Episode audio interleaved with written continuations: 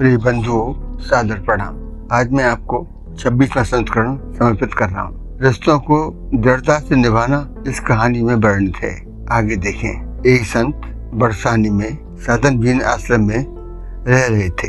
एक बार उन्हें गोकुल जाना था। किसी संत सम्मेलन में शिरकत करने। वृद्धावस्था व धन का अभाव उनके कार्यक्रम को सहूलियत से पूर्ण करने में व्यवधान बना हुआ था। अतः वो जब मंदिर में दर्शन करके मंदिर के प्रांगण में चिंतित मुद्रा में बैठे हुए थे कि अचानक एक भक्त रामदास, जो नित्य मजदूरी करके भी प्रसन्न व संतुष्ट रहता था, मंदिर के दर्शन करके जैसे ही उस संत के पास से गुजरा तो उसकी निगाह संत पर पड़ी। संत को वह व्यक्ति नज़दीक से जानता था।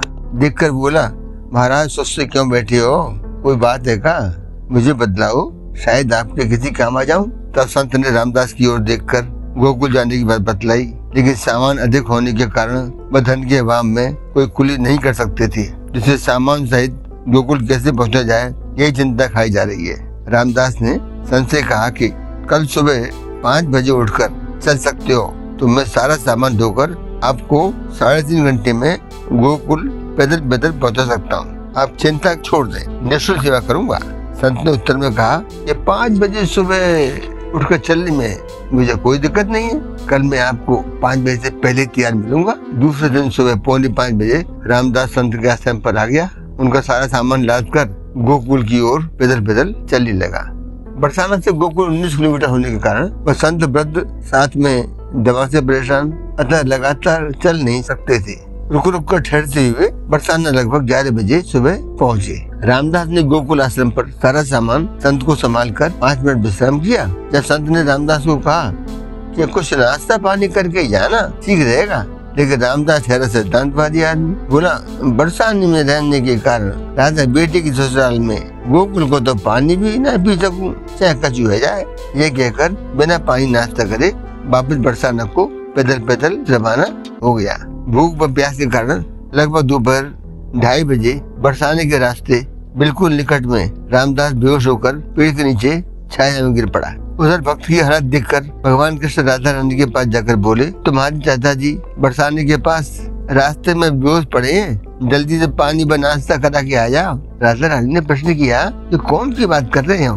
तो भगवान ने सारा वृतांत बतलाया कि बरसाने का निवासी गोकुल से प्यासा कैसे लौटाया है। पैदल पैदल चलने से रास्ते में बेहोश होकर गिर पड़ा है। अब तुम शीघ्र पानी व नाश्ता देके उसके पास जाओ। तेरह वर्ष की रामदास की बेटी ललता के बीच में राधा रानी थाली में कुछ नाश्ता व पानी भरा लोटा लेकर रामदास की समझ पहुँची। वह बोली, बाबा बाबा कहकर जगाया, वह पानी अपने हाथ से पिला, बोली, कचू कर ले कर ले, बहुत देर रह गई है। राधा रानी के आकर्षण के कारण रामदास ने पानी पिया। व नाश्ता करके आश्वस्त हुआ ही था कि ललता बोली कि, घर में कोई मेहमान आए हैं, इसलिए जल्दी है, तुम थोड़ा आराम से आ जाओ बरसाने के निकट आ जाने तो बेटी द्वारा नाश्ता पानी पाकर जब रामदास कुछ होश में आई, तब तक ललता बनी राधा रानी थोड़ी पल में एडजस्ट हो गई। घर आकर रामदास ने जब बेटी से पूछा कि, तू बतला रही थी कि मेहमान आए हुए हैं? तो कहाँ है वो मेहमान? जब बेटी ललिता ने बतलाया, कौन से मेहमान की बात कर रहे हो? मैं तो घर से बाहर ही ना निकली। तो रामदास राधा रानी की कृपा मान रोने लगा मेरी बेटी राधा, हम गरीबों का भी कितना ख्याल रखती है। मेरे पानी नाश्ता का ध्यान भी रखा। धन्य हो बेटी राधा जुग जुग जियो। कृपा की कोर मेरे परिवार पर ऐसे ही बना रखना। राधा रानी की जय हो। खुश रहिए, मुस्कुराते रहिए। अगले ऑडियो के साथ फिर मिलेंगे।